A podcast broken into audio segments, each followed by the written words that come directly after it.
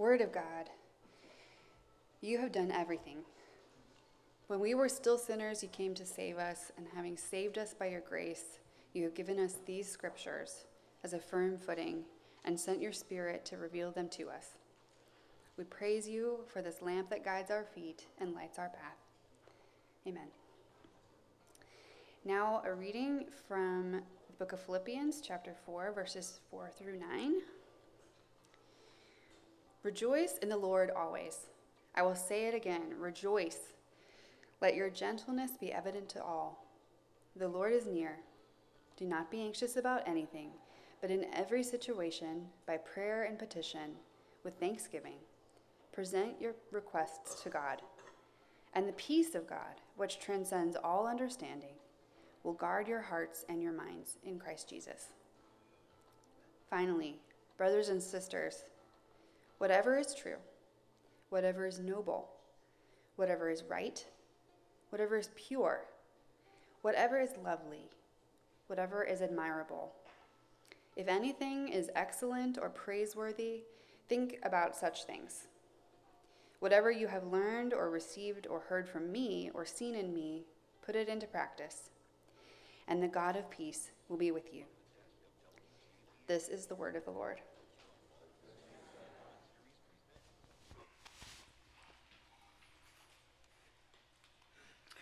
While he was a graduate student at Harvard in the 1920s, B.F. Skinner became fascinated with the science of human behavior, the subfield of psychology that seeks to answer the questions of why do we do the things that we do? How much of what we do is conditioned by, you know, social norms, how much of it's instinctual, how much of it's part of our nature.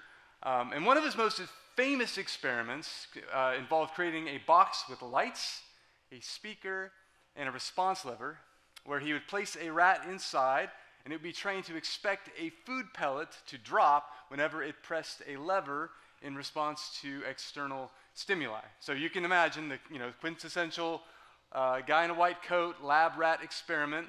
A light flashes, rat presses a lever, food pops out. Or a sound goes off, rat presses the lever, food pops out.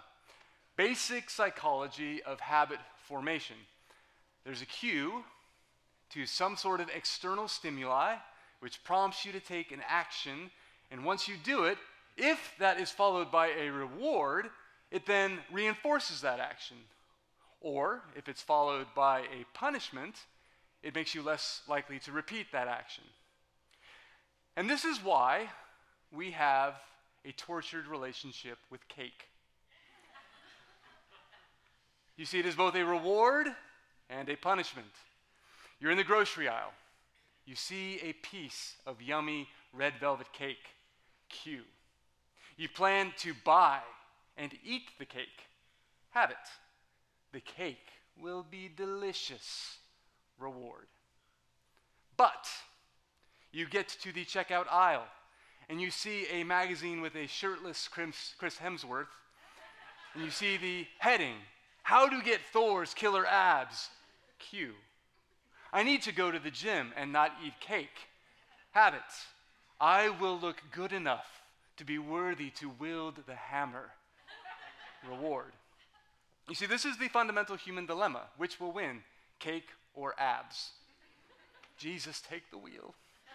Now, now, Skinner's discovery, unexpectedly, was that the rat was actually more motivated to press the lever if the food reward was delivered intermittently instead of consistently. Uh, now, the unpredictableness of this reinforcement is what ended up shaping the rat's behavior more than anything else. And he called this the principle of variable rewards. And he noted that this was the key to kind of hooking the rat. Uncertainty, the possibility of reward, is actually more seductive than the guarantee of one. And it turns out it's not that much different for human beings either. In her book, Addiction by Design, NYU professor Natasha Dow Schüll notes that slot machines bring in more income in the United States than the movie industry, theme parks, and Major League Baseball combined. By only randomly giving out payouts, they lure us into pulling that lever one more time in hope of chasing after that reward. Now, while Skinner's work has largely fallen out of favor among psychologists, it has definitely found a home in another industry.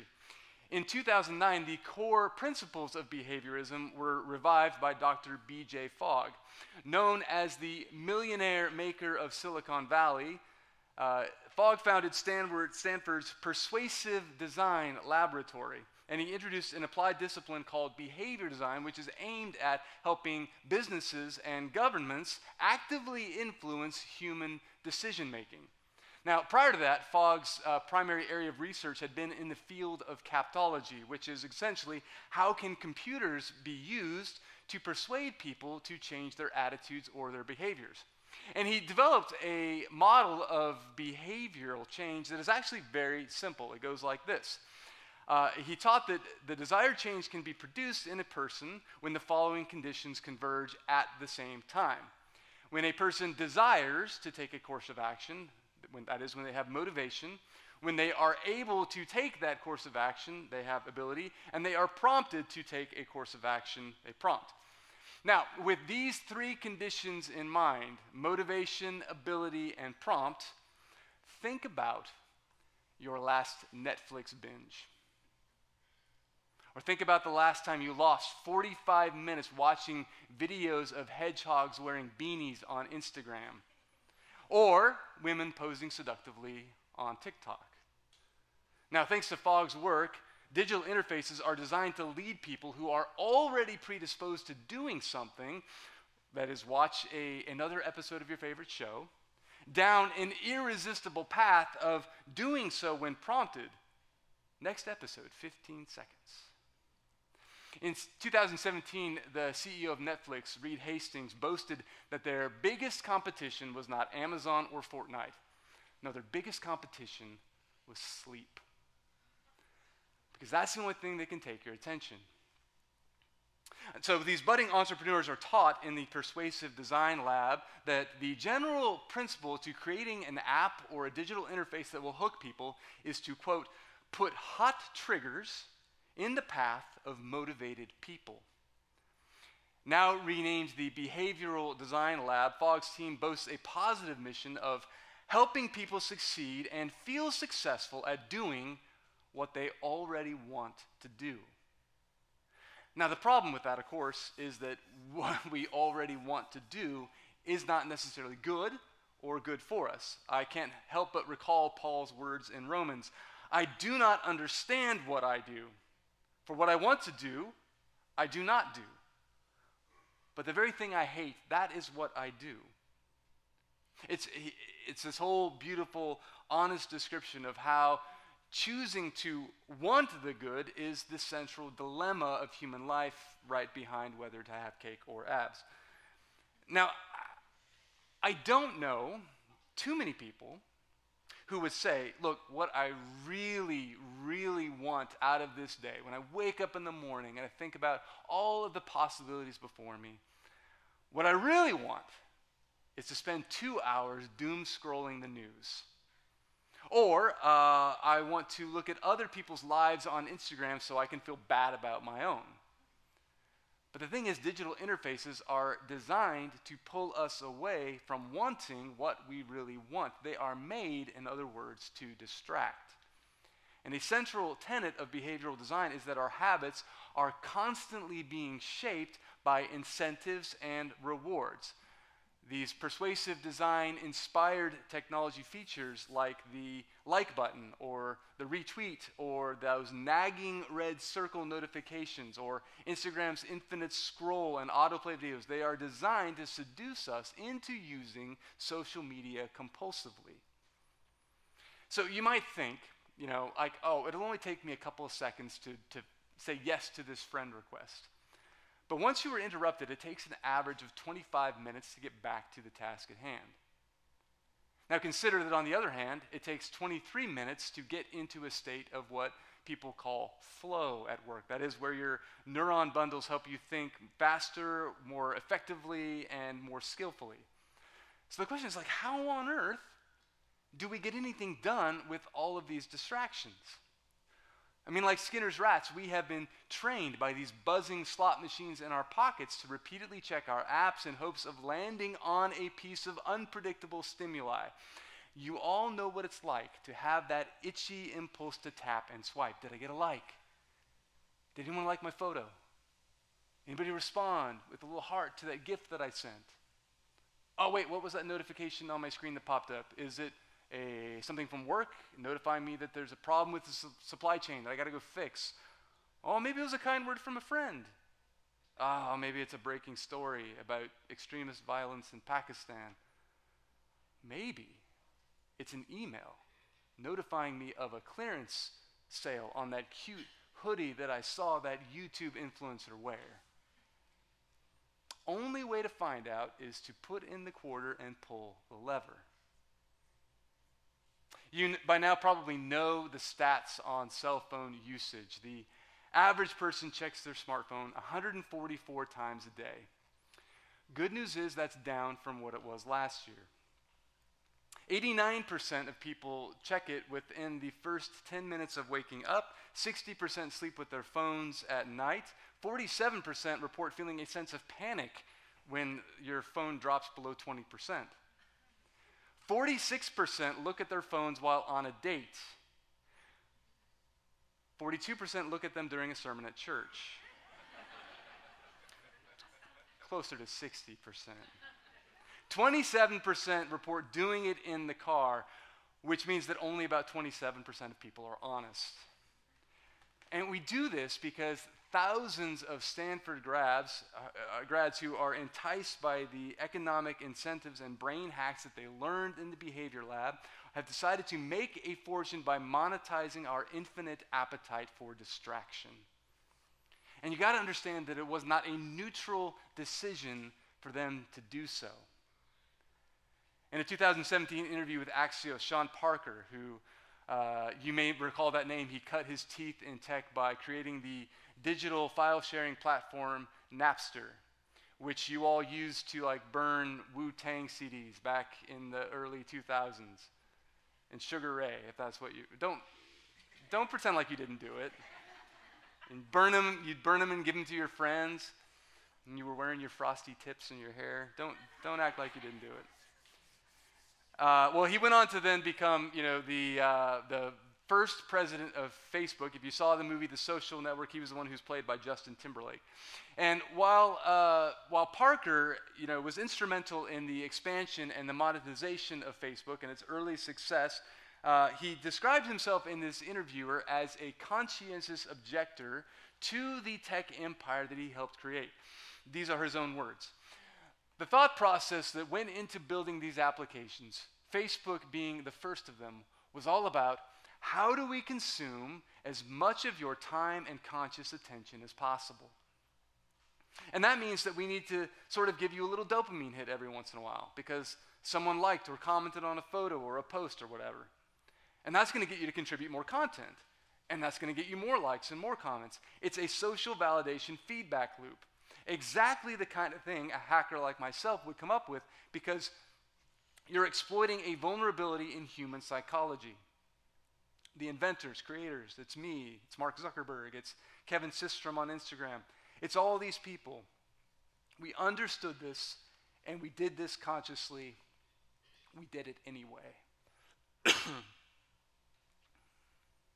Another Silicon Valley insider turned whistleblower is a guy named uh, Tristan Harris, who, after graduating from Stanford's Persuasive Design Lab, went on to take a job as a design ethicist at Google before he became so disenchanted by an industry that he says had kicked off an arms race for people's attention. And he began a nonprofit whose sole purpose was to come up with a kind of Hippocratic oath for the tech industry because, as things stand, he said that most tech industry platforms are intentionally designed and engineered for distraction and addiction because that is where the money is. Economists call it the attention economy. Years ago, Microsoft researcher Linda Stone declared that continuous partial attention was our new default setting in a wired world. One of Harris's buddies at Google, uh, James Williams, described the tech industry as the largest, most standardized, and most centralized form of attention control in human history. In an essay for the Royal Society of Arts, he expanded on that. He wrote this The proliferation of ubiquitous, portable, and connected general purpose computers has enabled this infrastructure of industrialized persuasion to circumvent all other societal systems and open a door directly onto our attentional faculties, on which it now operates for over a third of our waking lives. In the hands of a few dozen people, now lies the power to shape the attentional habits, the lives of billions of human beings. This is not a situation in which the essential political problem involves the management or censorship of speech. The total effect of these systems on our lives is not analogous to that of past communications media. And this is the kicker the effect is much closer to that of a religion. It involves the installation of a worldview the habituation into certain practices and values, the appeals to tribalistic impulses, the hypnotic abdication of reason and will, and the faith in omnipresent and seemingly omniscient forces that we trust without a sliver of verification to be on our side. And the thing is, if it is a religion, it is one that requires human sacrifice. Teenage depression has reached its highest levels on record. Uh, over 55 academic studies Thank you so much. Draw a straight line from the advent of the smartphone to those rising rates of anxiety and depression. And they also note that there is a, a massive loss of societal trust and polarization that is at its worst point since the Civil War, and a lot of this is because of filter bubbles and rage tweets. Now, it's not all doom and gloom, the internet. For instance, it also gives us pictures like this.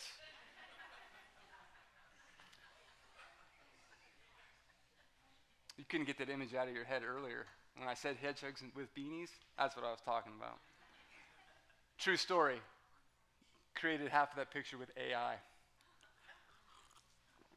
Now, here's the thing uh, Williams, Harris, and Parker, they're not the only tech defectors out there.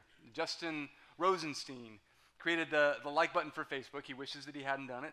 Chris Wetherell, who built Twitter's retweet function, finds himself up at night because he is worried about his role in streamlining a process that has unleashed a Pandora's box of misinformation online. And a growing number of industry leaders aware of what is going on in our conscious minds under the hood of these shiny applications that they have built have sworn off social media altogether. They don't let it into their homes. They are paying a lot of money to send their kids to tech free schools. And all of this is to say that with the rise of social media empires and their persuasive algorithms, these powerful forces not only have the ability to shape what we think about, but how we think about them. And it happens every time we slide our thumb across our screens. Our attention has become a product for sale.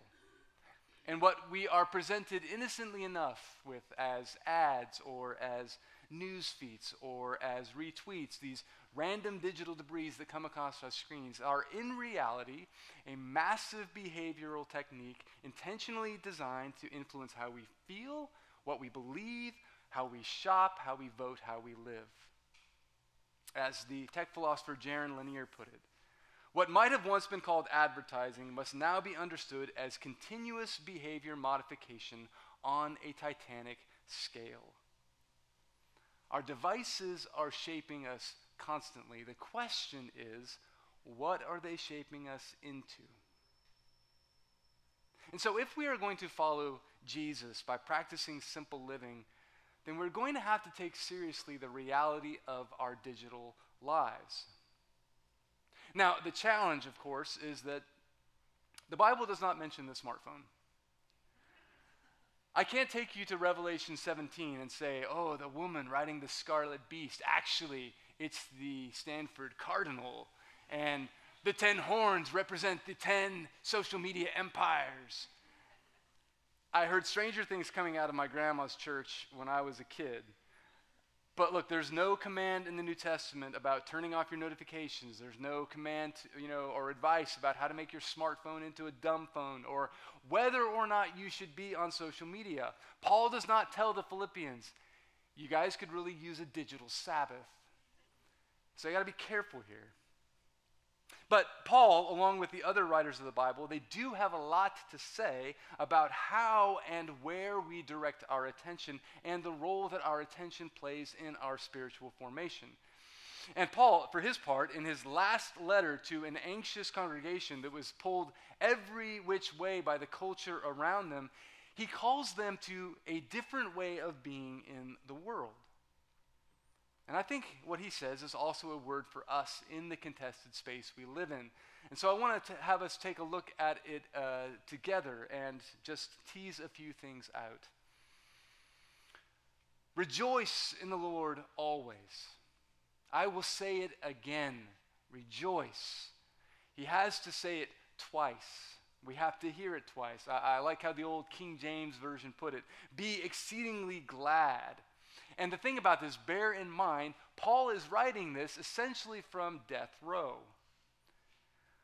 He goes on to say, Let your gentleness be evident to all. And this word gentleness can also be translated as reasonableness or moderateness. The, the basic idea is be a people who keep a level head when all of the noise and the rhetoric and the ambient anxiety of your culture around you gets ratcheted up. Okay, well, how are we supposed to do that? The Lord is near. The kingdom of God is your present reality. You are a citizen of that kingdom. He's pointing to this orientation of the heart that happens from the bottom up through the formation of our habits. Learning to rejoice takes practice. So then he goes on to say there are three ways, these three little clusters of practices that he describes as a means of calibrating our heart toward the peace of the kingdom. And the first is pray. Do not be anxious about anything. But in every situation, by prayer and petition with thanksgiving, present your requests to God, and the peace of God, which transcends all understanding, will guard your hearts and your minds in Christ Jesus. Prayer is this place where we constantly present our anxieties before the Lord. And when you pick those anxieties back up, prayer is the place where you take them again before the Lord. It is this place of sustained attention where you calibrate your desires so that the kingdom, its power, its glory, all the things that Jesus promises are, are near to you become available to you. And the promise within a heart that has become attuned to prayer is that the peace of God will guard your hearts and minds. Now, scholars believe that there was a uh, Roman garrison in the city of Philippi, and so this is the image that Paul is intentionally like using to get them to think about this. Uh, that God is standing like a sentinel, that God is guarding your heart against the things that will shape or incline your heart away from peace. And this peace is a grace. It is a peace that is given through prayer. It's not something you can argue your way into. It's not something you can think your way into. It only comes through being next to the God who is near. Secondly, he says you can calibrate your hearts toward the kingdom by the things that you focus your mind upon where you give your attention. Finally, brothers and sisters, whatever is true, whatever is noble, whatever is right, whatever is pure, whatever is lovely, whatever is admirable, if anything is excellent or praiseworthy, think or ruminate or meditate upon or dwell in thought about such things. According to Paul, attention is the precursor to devotion. And we all know this that as a general rule, if you slow down long enough to pay attention, which, if you're like me, is not all that often, attention to both God and to our life in this world, often it leads to awareness because so often we are just sleepwalking a lot of the time. Awareness of how good God is, awareness of how good life is, uh, uh, uh even with all the pain and brokenness.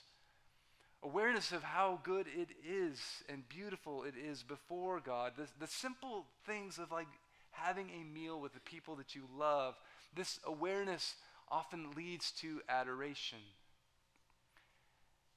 Meaning that the more attention we give to God and God's goodness, this adoration begins to well up in us, just like it did for Paul. This is why he says, Rejoice in the Lord always. I will say it again, rejoice. What we give our attention to has a way of indexing our heart toward that thing. And it can be either that which brings life or that which doesn't.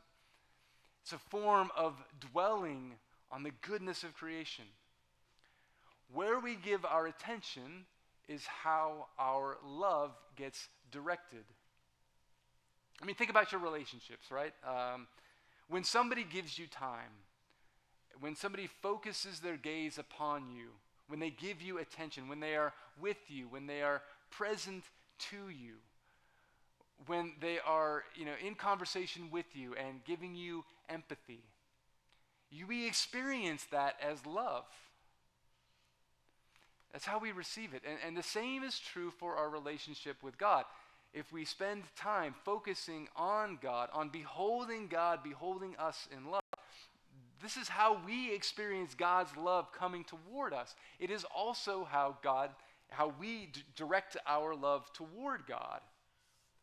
And the thing is, there is no shortage of ways to direct your mind toward God. Paul gives a laundry list of things to dwell on. And suffice it to say, whenever you see a list like this, this is just meant to kind of spur on your imagination. This is not an exhaustive thing. But in a world that is filled with anxiety, in a world that fills us with anxiety, thinking about what is true, what is noble, what is lovely, what is pure, what is admirable, well, this will draw your heart, the, the center and the source of your inner life, toward the center and source of all of life, which is Jesus and the kingdom he has come to bring. It is about training your mind to center on that which brings life. This is how we become shaped like Jesus. Attention is that portal of your spiritual formation. Where you give your attention is who you will become. I, love how Dallas Willard puts it. He says, The first and most basic thing we can do and must do is to keep God before our minds. This is the fundamental secret of caring for our souls. Our part in thus practicing the presence of God is to direct and redirect our minds constantly to Him.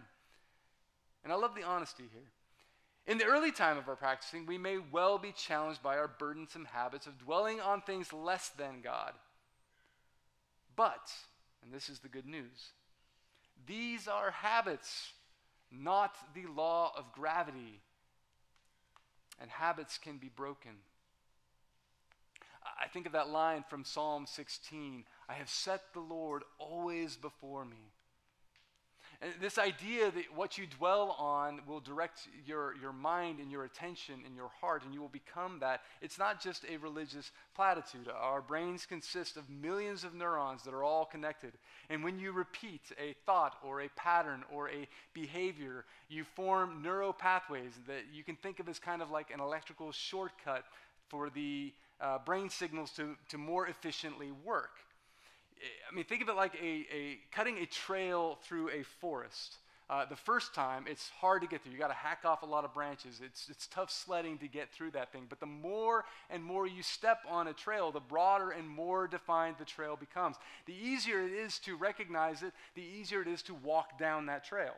And in the same way, the more that you have thoughts or patterns or habits or, or action, the more these neural pathways in your brain get set, the easier it is to come back to them. Is that right? Okay. Professor of neuroscience over there just got to make sure. Whatever it is that you repeatedly think about, it will shape you one way or another. What your thoughts dwell upon, that will be the thing that you worship. And that bodes really well for those whose minds are set on Jesus. It does not bode so well for those whose mind are set on the 24 7 news cycle. But your heart and your mind and your desires, make no mistake, they will be dictated by where you give your attention. think about such things, Paul counsels. Think about what is true, what is virtuous, what is good. Whatever will move you toward the completion of what God has started in you. And then the third thing is, he finishes the thought with this whatever you have learned or received or heard from me or seen in me, put it into practice, and the God of peace will be with you. So there it is. You put it into practice. It's not just about thinking about it, you got to do something with it. So, how do we take steps into a life of simplicity? By setting our minds on God, to move from theory to practice, as Paul puts it. Well, I think a good step in the right direction is to be honest about the things that rob our attention and direct it toward things that are less than God, things that steal your peace away from you. And the thing is, the things that will keep God ever before us are not likely to come from a system that is set to generate clicks and monetize either your attention or your anger. For most of us, we don't, like I said, we don't send, spend our days like thinking about how our attention can get robbed from us. We just get distracted. Justin Rosenstein, who I mentioned earlier, gives this really helpful definition of distraction. It's so simple. Distraction is where your intention and attention are not the same thing. And so, our experiment for this week is to take stock of our digital lives and think about where we are prone to digital distraction and to come up with a scaffolding that will help turn our mind toward the things that are in alignment with the deepest longing of our hearts, that orient our hearts and our minds toward the kingdom. To let your attention follow your intention, so to speak. A couple of things just before I wrap up. I want to make clear that this does not belong in the category of law. This is in the category of wisdom. This is not a way to earn grace before God. Jesus has already accomplished that. It is a way, however, to arrange your life so that you can be more attuned to that grace that God has given. And I want to be clear, because I know I come on really strong at the beginning of this, but I did so because I think the stakes are pretty high. You need to know I'm not anti technology. Like I I remember doing, you know, cross country road trips back in the day when I had an atlas and I had to change CDs. I promise you, Google Maps and an iPhone are way better. Internet, so useful. So I'm not some zealot who thinks that our lives would be better if we just like, you know, moved out into the middle of nowhere and didn't have any technology in them. But at the same time, I am convinced that most of us will find it more possible to experience the presence and the peace of God by dwelling on what is good and beautiful and true if we were to find a way to resist the hypnotic pull that our devices have on us. I mean, I had to chuckle about this because on Friday, like, here I am, right? Did, had deep in thought about simplicity, preparing for this message. I mean, and I am in the zone. Things are just coming, things are fl- flowing. I'm in that state. I mean, I'm like, ha ha, hedgehogs, they're going to love that. and I'm thinking about how, you know, to arrange our lives to avoid the kind of economic excess of our culture that always wants us to buy more and more. And I get to that spot where I'm ready to take a break, stand up, walk around, get a sandwich, come back to it for another few hours. So before I do, I think, all right, this would be a good time, since I'm going to take a break, to check my email and you know make sure that you know see if anybody from the staff needs anything from me or anything like that, and then I can grab lunch. And as I'm getting ready to shut down my inbox, uh, there pops in this little ad from a company that I bought some shorts from once. Uh, telling me that like new colors are in stock and they're 60% off, and I'm like, it's October. I don't need shorts. I don't need to click on that. Who's going to click on that? I'm not going to click on that. Click. and so I'm, I'm there, I'm searching around the website, and I'm like adding things to my cart, and I'm like, oh man, a lot of things are 60%. This is great. And before I know it, 20 minutes are gone in the middle of writing a sermon on digital distraction. so, all this is to say, I am right here with you. So there are two main avenues of like getting into this experiment, into this practice in our community guide. One of them is to write a digital rule of life, and if that's language that is unfamiliar to you, don't think as in rules like plural, think rule singular. It comes from the Latin word regula, which means a, a trellis or a scaffolding. And a practical place to start is to, to, if you wrote out your values last week and you, you took a look at your schedule and your spending as a way to kind of like organize your schedule and your resources around those things that you value, around those things that bring you into an awareness of and longing for the kingdom, then the experiment this week is simply to ask the question, to take that same intentional process and ask, how do these aspects of technology actually support these values, and which ones rob me from them? And to be sure, there are going to be some things that do, like FaceTiming your friend who lives in Seattle is going to be way better than hopping onto a plane every time you want to talk to them. Now, if you don't have a community guide, uh, there we're up there some quick bullet points of just some things that uh, you can peruse those at, at your own leisure. We'll just leave them up there until I'm until I'm done in a minute here. And, and the thing is, that, like, there's no one size fits all approach. Like, you're all in a different stage of life. You all have your own things that you're gifted in. You all have your own kind of routines.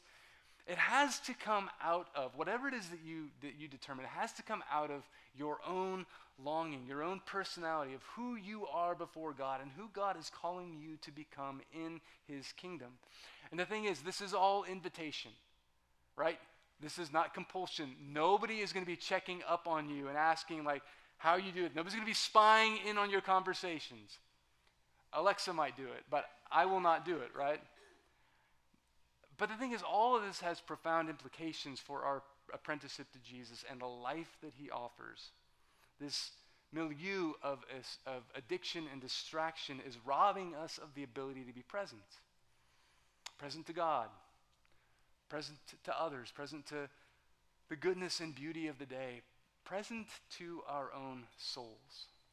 And the gospel of Jesus and his kingdom is that we are not consigned to live in a prison of external stimuli and response.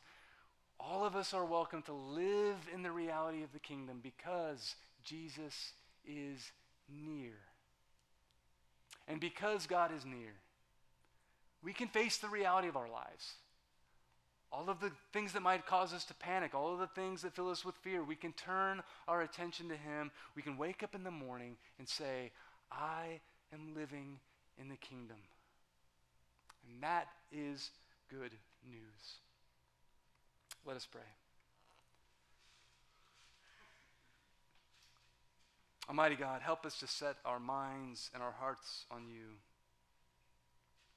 Help us to be present to you. And when our minds wander a thousand different times, give us the trust that this is an invitation to return to you a thousand times. We ask this in the name of Jesus Christ our Lord.